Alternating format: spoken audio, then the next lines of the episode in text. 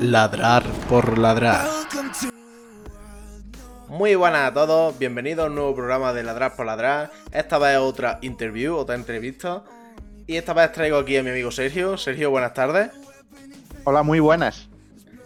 Y vamos a empezar con la entrevista sin más dilación, con la primera pregunta.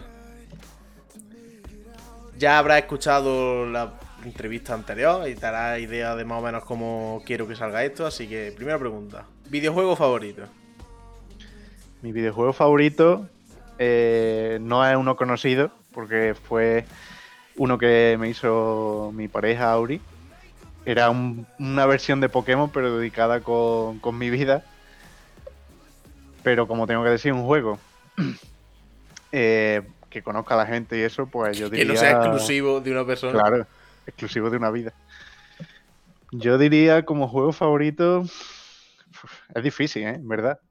Y mira que he visto las, preguntas ya que le hiciste a Luis. Yo te diría Star Wars Battlefront 2 de 2005.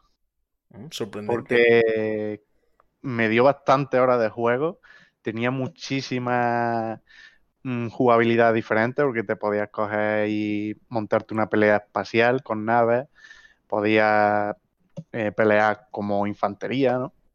Y también había un modo bastante entretenido que era, yo creo que el que más ahora le he echado, que era héroes contra villanos, que podías coger tanto Jedi como Sith.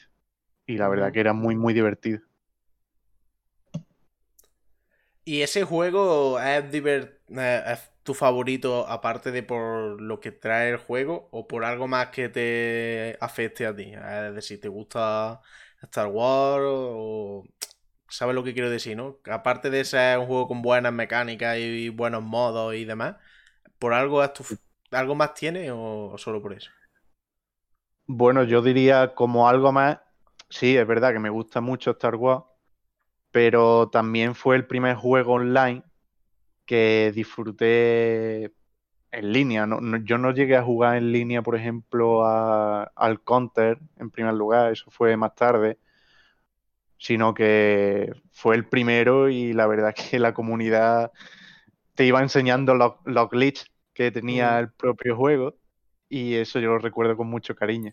Fue tu primera experiencia online y te marcó. Sí, sí, sí, sí. Es verdad que tengo, elegiría otros juegos porque eh, lo vuelvo a repetir, como ya escuché la primera pregunta que le hiciste a Luis, pues yo he estado rumiando un montón esta idea.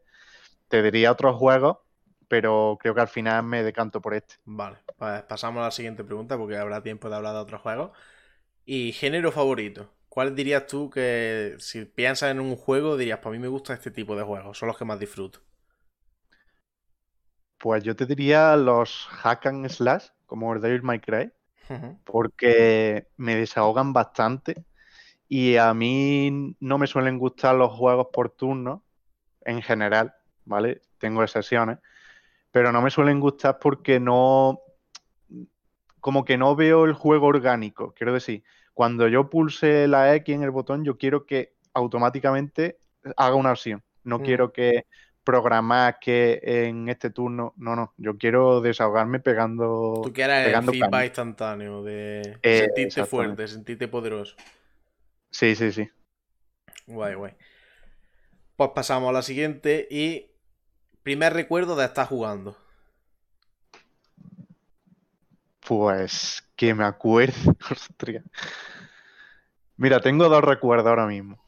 Y te diría, uno, bueno, los dos en el mismo sitio, que sería tumbado en el sofá de mi, del comedor del piso de mis padres, con dos consolas diferentes, ¿vale? O sea, son dos momentos diferentes. Una sería la consola típica roñosa que viene 100 juegos en uno. Sí. ¿Vale? Con los juegos estos de eh, la lombría o la serpiente que va comiendo ese trocito y va creciendo y, demás. Y luego, en el mismo sitio también, pasarme la Liga Pokémon en, la primera edición de Pokémon rojo en ese, en ese sitio y echarle ahora contra Lance. Ese recuerdo lo tengo grabadísimo. Pero Lance no es el último de la Liga Pokémon. Pero recuerdo que fue el que más me costó. porque el otro fue como, venga. vale, vale, vale. Entonces diríamos que una copia, un todo en uno, diríamos, ¿no? Sí, sí, sí. Y luego una Game Boy, ¿no? Sí. Entonces tu primer dispositivo para jugar está entre esos dos, ¿no? Que es la siguiente pregunta. Sí, es que claro, que yo recuerde, te he dicho eso, pero quizás el primer dispositivo fue. Yo estoy hablando tuyo, tuyo. Tuyo en plan. Ah, mío, mío. Que tú digas, yo tengo disponibilidad dentro de lo que cabe de que eres un niño y tus padres te restringen el horario. Tengo disponibilidad para yo decir, voy a jugar a.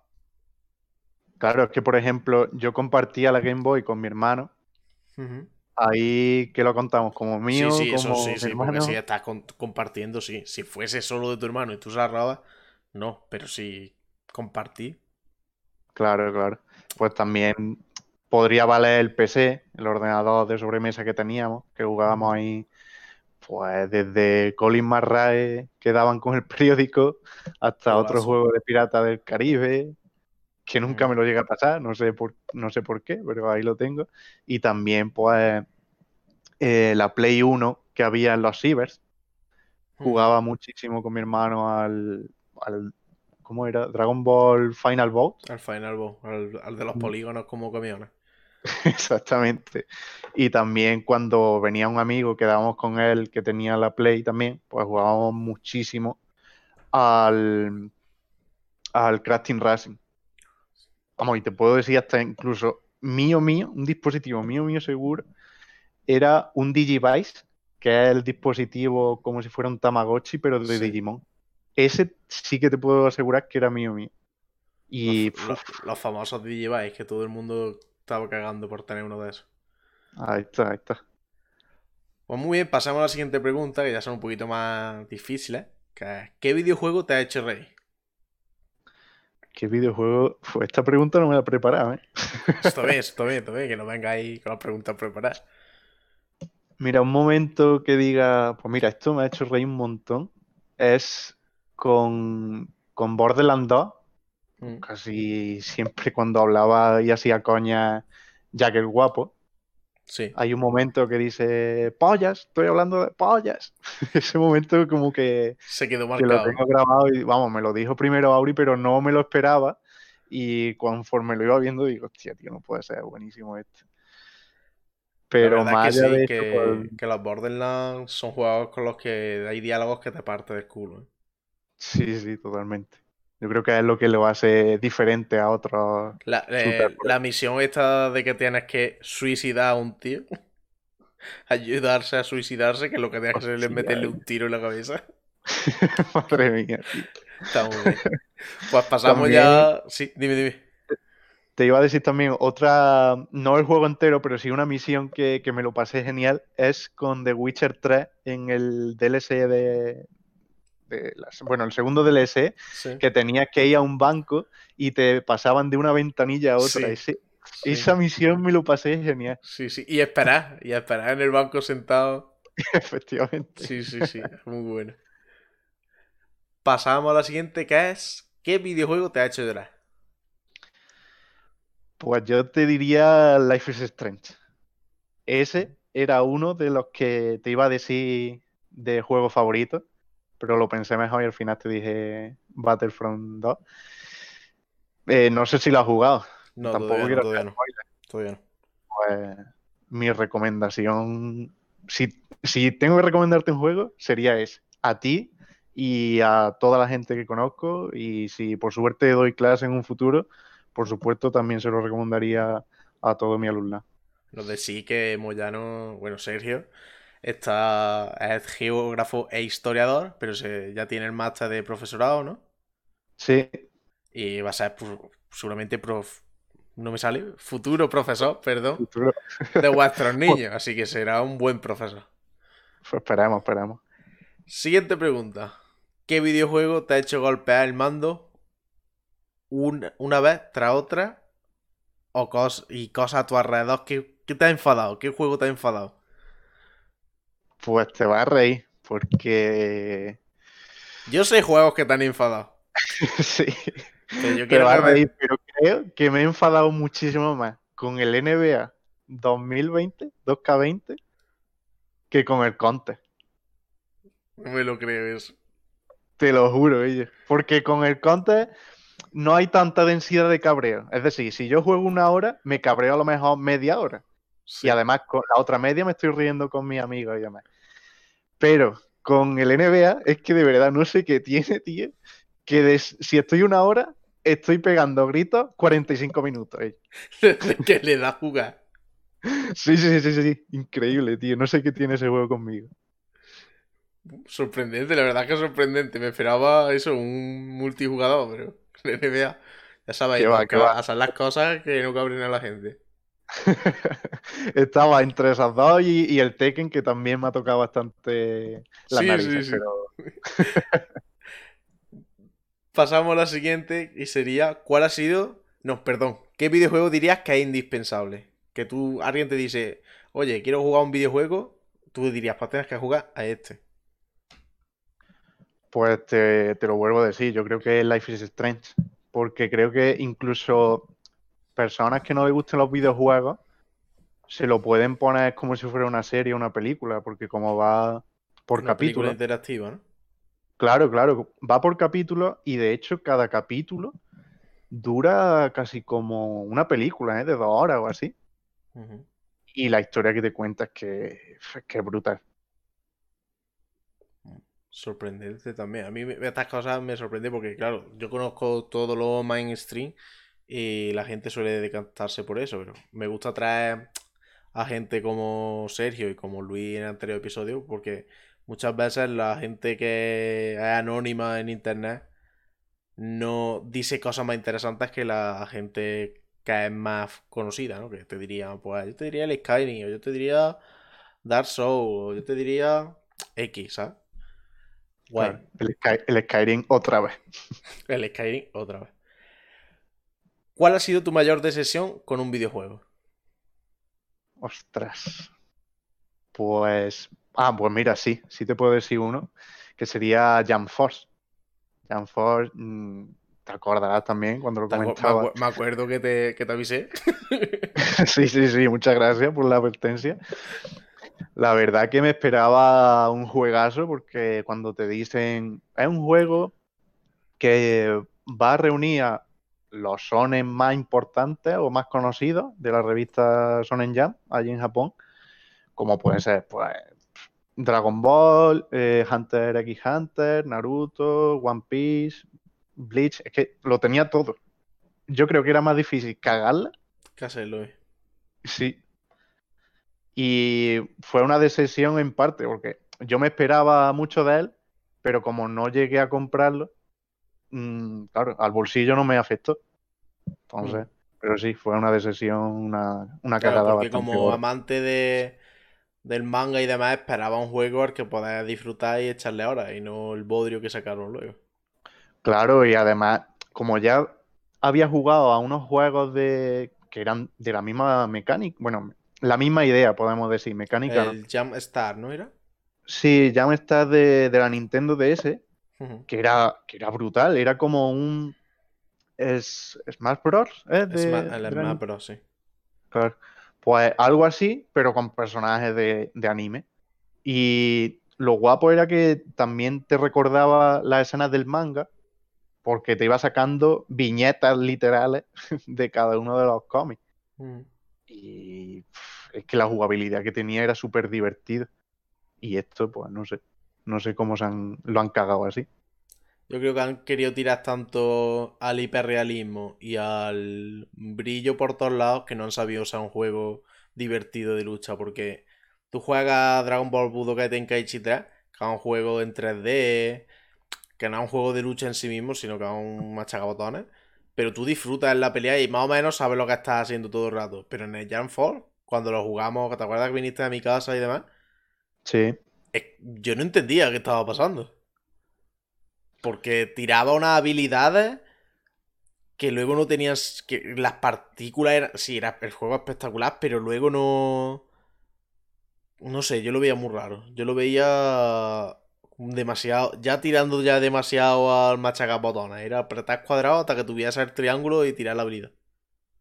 Sí, yo creo que también buscaron hacer como un Dragon Ball Xenoverse en el que tú pudieras hacerte un personaje propio Y claro, ahí, pues imagínate, podías tener técnicas de diferentes universos.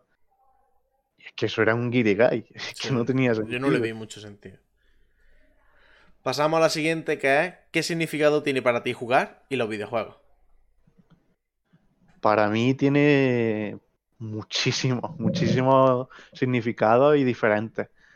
Te puedo decir, para mí el más importante sería desahogo, porque acaba una clase, ya sé, independientemente del curso en el que estés, yo llevo jugando prácticamente toda mi vida y yo lo que quería era llegar a casa y tumbarme en el sofá y jugar un rato. No te voy a decir toda la tarde porque digo, hay que hacer cosas también. Pero, depende del día, toda la tarde. Claro, claro. Si no tienes que hacer nada, pues dices, pues mira, hoy me lo voy a pasar de descanso. Los miércoles preferentemente. Como idea. ahí, ahí. Y nada, desde, ya te digo, desde el colegio hasta, hasta la universidad y demás, Mm, siempre busco un poquito de tiempo para dedicarse a los videojuegos porque me relajan, también creo que son una forma, y aquí ya meto los otros significados que, tengo, mm. son una forma de aprender, tanto, vamos, por todos sitios. Es que estás aprendiendo muchísimo. Esto como profesor me interesa. ¿Crees que los videojuegos tienen mm, propiedades para aprender, como estás diciendo? Sí, bastante. Porque tú lo que haces con un videojuego es materializar toda esa teoría que están en los libros. Mm. Tú imagínate un libro que no tuviera imágenes, que fuera solo texto, para, yo qué sé, para primero de eso, por ejemplo. Porque el, niño es que se acaba pegando un tiro. Porque dice, vale, yo esto lo puedo leer, me lo puedo imaginar y puedo intentar imaginármelo en mi cabeza pero si no tiene una referencia. Una, claro, referencia, ya sea mapa, por ejemplo. Tiene. A un niño no le va a poner, por ejemplo, el Europa Universalis, ¿no? Pero sé que hay gente que ha estudiado en la Universidad de Historia y que. A ver, que yo te digo que yo la, Segunda Guerra Mundial, gracias a los Call of Duty primero, me la sabía. Claro, claro. Yo sabía el desembarco de Normandía, en qué año se acababa, en qué año empezaba. Yo, sabía un montón de cosas gracias a los videojuegos. y me lo aprendí casi así. Es que eso, al final lo que hace es eh, jugando, se te fijan mucho mejor los contenidos que estás viendo en clase. Ya no jugando, es cuando disfrutas lo que tienes delante. Cuando no es un texto, un 10 páginas de texto y una clase aburrida, sino que es un contenido que estás disfrutando, pues lo retienes mejor, no es otra cosa. Claro, y sobre todo que tú estás participando. También. Te hace partícipe de lo que estás aprendiendo. Yo siempre he pensado en el caso de, los nombres de los Pokémon, por ejemplo. ¿Cómo puede ser? Es la cosa más rara que existe en el mundo. dilo, dilo tú porque... ¿Cómo puede ser que te acuerdes de los, de los nombres de todos los Pokémon, ya sea, la, da igual la generación que hayas jugado, la primera, la segunda, da igual. Esa generación, sabes que te vas a seguir acordando los, nombres. Y luego coges un libro y no te acuerdas dentro de media hora ni cómo se llamaba el libro. ni, de, ni la página que, en la que estaba. Sí, sí, es, es una cosa flipante. Eh, claro, yo creo que es por eso, porque como te gusta y eres tú el protagonista que estás usando, pues retiene mejor la información. Claro, a ver, a eso también hay que añadir, por supuesto, que nosotros, por ejemplo, que jugamos a los primeros, cuando salió, había tazos, había una serie, había muchísimo bombardeo de otras cosas que al final te retenía muchísimo más. Seguimos con los significados que tiene para ti jugar. Has dicho desahogo, has dicho a aprender, ¿no? Sí. ¿Alguno más? Pues también de socializar. Socializar no los medios de producción, sino también, también, chicos, socializar los medios de producción. Ahí, ahí, ahí. También, pues eso, socializar con, con gente, ya, ya con colegas también, eh, que esto se ha visto claramente ahora con la pandemia, con cuando estábamos en cuarentena, la única forma que teníamos de interactuar con los amigos era llamadas o Discord o en fin. Pero otra forma que también se ha visto clara ha sido con los videojuegos. Steam tiene un chat para algo. Y obviamente es para seguir hablando, incluso los propios juegos pues también tienen un chat para algo. Que no es solo para insultarse y demás, es como viene siendo... no seáis tóxicos, ¿eh? Exactamente. Vale, vale. Bueno, y qué, aparte de los videojuegos, ¿qué otros hobbies tienes? Sergio Moyano, ¿qué otros hobbies tiene? pues mira, desde dibujar, desde siempre me ha gustado dibujar y ojalá poder tener un trabajo ya estable y demás para poder dedicarle más, porque siempre he tenido la espinita de, de hacer bellas artes o algo para seguir aprendiendo. Me gusta ver series, sobre todo también anime, yo creo que por su duración, 20 minutos lo puedes ver. es que, que anime dura 20 minutos. 20 media hora dura más o menos todos los capítulos, ¿no? Mentira. de 10 minutos de contenido no tiene un, anime. Ah, bueno, eso sí, claro. Tú es que no vas en los, los openings, pero ahí está el jugo de, del anime. Me gusta también pues, leer eh, cómics en general, ya sea japoneses, manga, como, como el americano, o Mortadelo y Filemón, que son de aquí de España. Mm, leer me gusta también, pero le dedico, le dedico menos tiempo, porque como ya le dedico bastante tiempo a estudiar, hmm. pues es como quiero alejarme la lectura un poco y quiero ver algo más visual. Y cuando necesitas desconectar, ¿qué haces? ¿De dónde te resguardas? Pues normalmente... ¿Tienes algo específico? En plan, yo necesito hacer esto, esto y esto, y así me desconecto y logro despejar la mente. O simplemente hacer cualquier cosa ajeno a, a lo que te esté causando ese estrés o lo que sea que te esté pasando. Pues la verdad es que me he hecho a dormir. ¿Cómo cojones? Pero es que de siempre, ¿eh? llegaba del colegio, llegaba del instituto, por ejemplo, comía y me echaba a dormir una siesta, media hora o que sea, porque estaba agobiadillo y decía, mira, no me quiero poner ahora Desconecto. Sí, sí, pero desconectar literal. no sé, otras cosas, pues, pues quedar con, los amigos, la pareja también.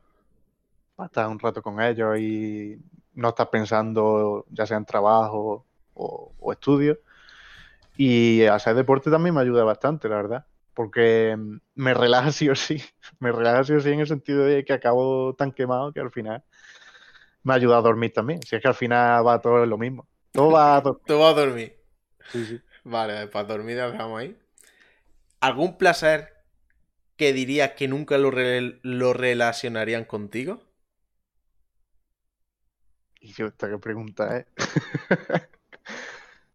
Fuá. Pues no sabría decirte ahora mismo, tío. No hay nada que tú digas. como me gusta tantas cosas. Pues me encanta los documentales de las dos, no sé, ¿sabes? Me encanta ver documentales de animales de verdad, no en plan estoy aburrido de poner un documental, sino de vez en cuando me pongo un documental. ¿Sabes lo que te digo, no? Sí, sí. ¿Algo así? a lo mejor lo, relacionarían, pero me gusta, por ejemplo, ver Sabéis ganar, que es justo antes de los documentales, ahora que lo has dicho. pero yo creo que eso se, me, se relacionaría conmigo, tío. No lo sé, la verdad. Es curioso eso. Pues ¿Tú qué crees?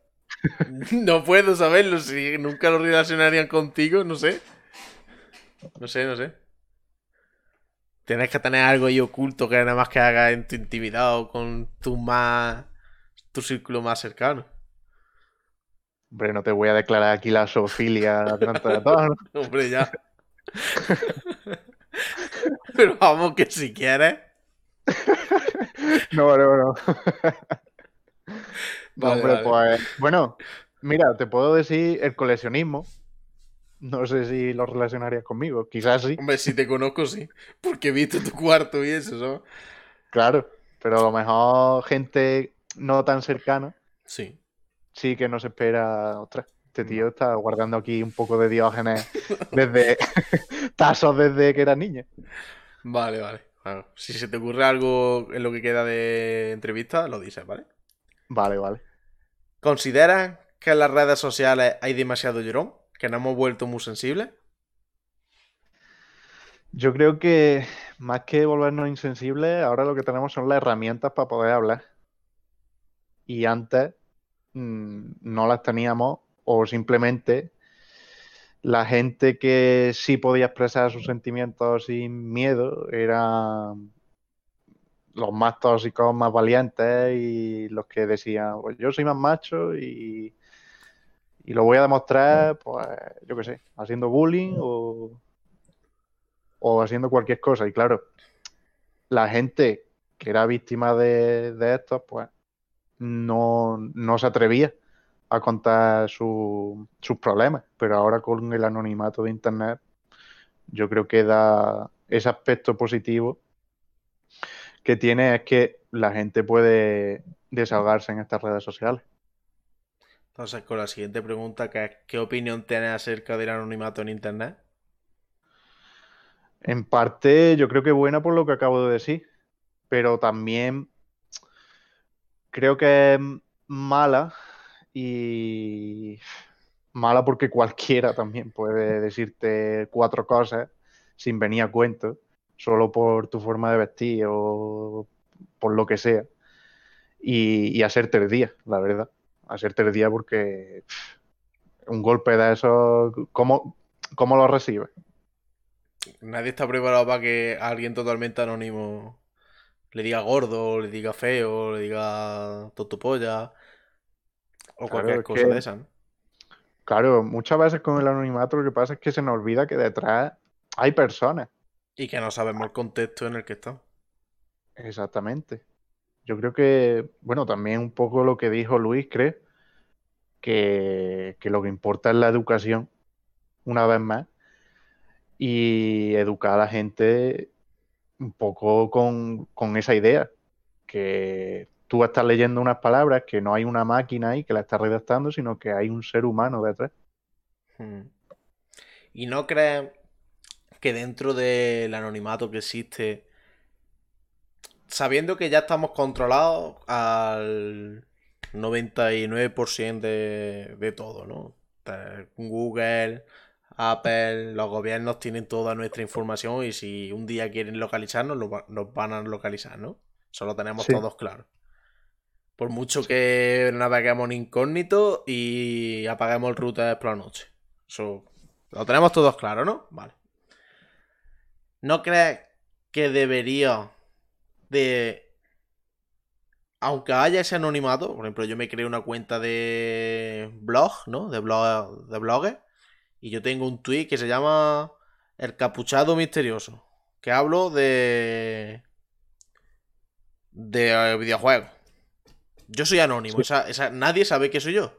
Pero si yo en ese blog empiezo a insultar a gente, empiezo a meterme con gente, empiezo a acosar a gente, ¿no crees que debería instantáneamente de ser revisado y borrado? ¿No crees que tanta libertad para acosar y, y demás tiene que tener un castigo inmediato? Claro, para eso existen los baneos, ¿no? Lo que pasa es que, claro, tú baneas una cuenta, pero no baneas a la persona. A esa persona. Eso es lo que yo me refiero. Claro, esa persona va a coger otra cuenta y va a seguir así. Eso es yo a lo que me refiero. A ya pasar, tú puedes mandar avisos, tú puedes, oye, te estás pasando, te vamos a banear una semana de, este, de esta red social, o un mes, no sé qué. Pero al final tienes que acabar cortándole esa ala a la persona porque ves que está reincidiendo.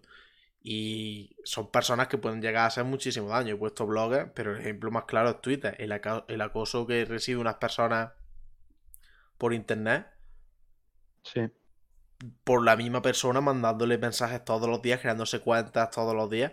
Y esa persona no le llega a pasar nada. Le quitan una cuenta, bueno, pues ya está. Se, se crea otra y listo. Hasta que ya no te meten denuncias y tira muchísimo de ya formas de policía, de juicio y demás, que se han llegado a dar el caso, que no es ninguna broma.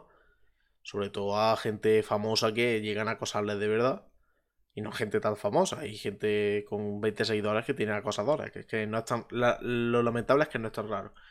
¿No crees que debería de decir Twitter... A ver, ¿qué estás haciendo en esta... Vamos a poner Twitter como ejemplo. ¿Qué estás haciendo en esta cuenta? Ve todo lo que estás haciendo, porque ellos pueden ver lo que estás haciendo. Nada es privado, por si lees los términos y condiciones. Nada de lo que escribes en Twitter es privado. Hostia, pues estás haciendo una cosa dos esta cuenta que estaba relacionada a esta persona, esa persona no vuelve a crearse una cuenta en nuestro. en nuestro. en nuestro sistema de. de Twitter. ¿Qué opinas de esa, esas medidas tan censurantes o tan hostiles? Yo creo que mm, lo ideal, vamos, lo ideal. Siguiendo tu idea, hmm. tú lo que quieres lo que intenta decir es como que cada persona tenga un DNI digital que se asocie a la cuenta de Twitter, Instagram, etcétera. Por ejemplo. Claro, que, esa, información, que esa información solo la tengan como la tienen ya, porque, repito, toda esta información la tienen ya de alguna forma. Lo que pasa es que no es tan fácil, no es tan fácil para ellos, pero al final la consiguen. Claro, por ejemplo, mira, vamos a poner el caso que yo tengo un jefe, ¿vale? Que, que odia a los otaku, por ejemplo. Por ¿vale? Y pues yo en mi cuenta de Twitter pues, me dedico a compartir cosas de otaku y demás. Imagínate que sea, que, no le guste, que a mi jefe no le guste los otaku hasta tal punto que si ve a alguien así, lo echa de la empresa. ¿Vale? Ahora, ¿qué pasa? Que con, la, con lo que tenemos ahora, no es tan fácil asociar mi cuenta. No, pero tu jefe, del modo que yo lo digo, tu jefe no sabría qué sería tu cuenta. Esa información ya la asocia... Dime. Esa información solo la tendría los organismos que hay detrás. Es decir, tú no vas a poner mm, Antonio Jorge Carmona, que es mi nombre, y te va a salir todas mis cuentas en internet, en Google. Esa información solo la tendría, pues Twitter, todas las por empresa. Tú es como tu DNI. Tu DNI en teoría no lo tiene que tener nadie nada más que tú. Y los organismos, ¿no? Pues igual. No, sí, hombre, claro, si tu jefe pone esto y te odia y te echa porque has puesto en Twitter, me encanta One Piece, claro, una putada. Pero yo me refiero que sea anónimo para el público, pero no anónimo para las empresas. Para las empresas me refiero Twitter, Instagram, eh, de videojuegos, porque por videojuegos también se puede ser una cosa dos y un tóxico y mala persona. Por Steam, puede ser una cosa dos perfectamente. Yo me refiero a eso, claro. Mi empresa donde yo trabajo no va a tener acceso a esa información, por supuesto. Claro, la, cosa es, ¿podría tenerla? No debería. ahí está el problema. Tampoco debería de, de haber gente acosadora, pero al final la hay. Claro. Pero si no tiene Entiendo lo que quiere decir. Estamos hmm. hablando de una utopía donde todo. Claro, claro, es que. No, sea corrupto. Claro, es que es un poco peligroso eso porque en el momento que si haya esas cuentas, aparte de que no podrías tener varias en ese sentido, o quizás sí, porque si te pones la misma cuenta, bueno, vale, sí, aceptamos, lo aceptamos. Mm, asociarte es que lo veo muy arriesgado. Porque al final. Yo estoy hablando de una hipótesis utópica. Donde eso no se utilice en contra tuya. Ni cosas de esas. Claro. En, el, sistema de mierda actual que tenemos, pues seguramente te pueden joder con eso, claro. Claro, claro. En ese caso, pues sí. Yo estaría más por un DNI electrónico Mm, separando lo que es Internet, lo que es el mundo de Internet, del mundo real, con, pues, tú tienes tu DNI de normal y corriente, con el que haces, pues, em, eh, procedimientos y demás en ayuntamientos y demás, pero luego tienes tu DNI electrónico asociado, pues, a cosas optativas. Optativas, pues ya hablamos de redes sociales, de, las plataformas de videojuegos, ya sea Steam, ya sea Battle.net, lo que sea. pero que en ningún momento llega a asociarse con, con el DNI. Física. Claro, con la persona física. Yo es que me refiero con esto, no sé si sabéis que en Corea, para crearte una cuenta de. Creo que es casi todos los juegos, el 90% de los juegos, de un juego, Overwatch, League of Legends, Valorant, Counter-Strike y demás, esa cuenta va asociada a tu DNI. Hmm. Y si tú cometes una infracción con esa cuenta, no banean la cuenta, banean el DNI. Claro. Y parece que le funciona bastante bien, que aún habiendo tóxicos hay muchísimo menos y acosadores y demás, porque eso va intrínseco en la, en la persona. Hay muchísimo menos que lo que hay en los demás países donde no existe eso. Yo me refiero a una cosa así. Claro, que tú dices un DNI electrónico que no se asocie con la, directamente con la persona física es mejor aún. Claro. Yo creo que puede ser una buena medida. Y incluso, es más, yo creo que la gente, si tú lo baneas, mm, te va a odiar, ¿vale? Pero quizás no aprenda cuál ha sido su error. Pero si tú le dices, mira, te voy a poner una multa de tanto dinero, cuando la toca el bolsillo, ahí es donde va a llorar mucho más. Le toca el bolsillo un par de veces, que el tío es reincidente o la tía, pues baneazo, ya está. Y ya no vuelves a abrir una cuenta en tu vida. Pero que por lo menos mm, que sepa muy bien que lo que está haciendo es malo. Y que le afecte, si no le afecta a los sentimientos, que le afecte en el dinero. Y bueno, para terminar, la última pregunta, que es, ¿quién es tu dictador favorito? Tío. no me acordaba de esto, tío. Mm, yo te diría... ¿Archer el rey de los gorgonitas? Mira. yo, no he dicho que no sea de fisión ni nada. Claro, claro. Archer, el rey de los gorgonitas, dictador favorito. sí. Considera a Archer el rey de los gorgonitas como un dictador. Es que. Bueno, no recuerdo si es rey o emisario. Tendría que ver otra vez la película. Si es rey, por supuesto, porque es un rey que tiene en cuenta lo que dice su pueblo y está preocupado por el medio ambiente, o sea, está preocupado por el futuro también de. ¿Y eso, que tiene, que ver, eso que tiene que ver con dictador? Pues que todos los poderes lo acumula esa persona. Vale, vale.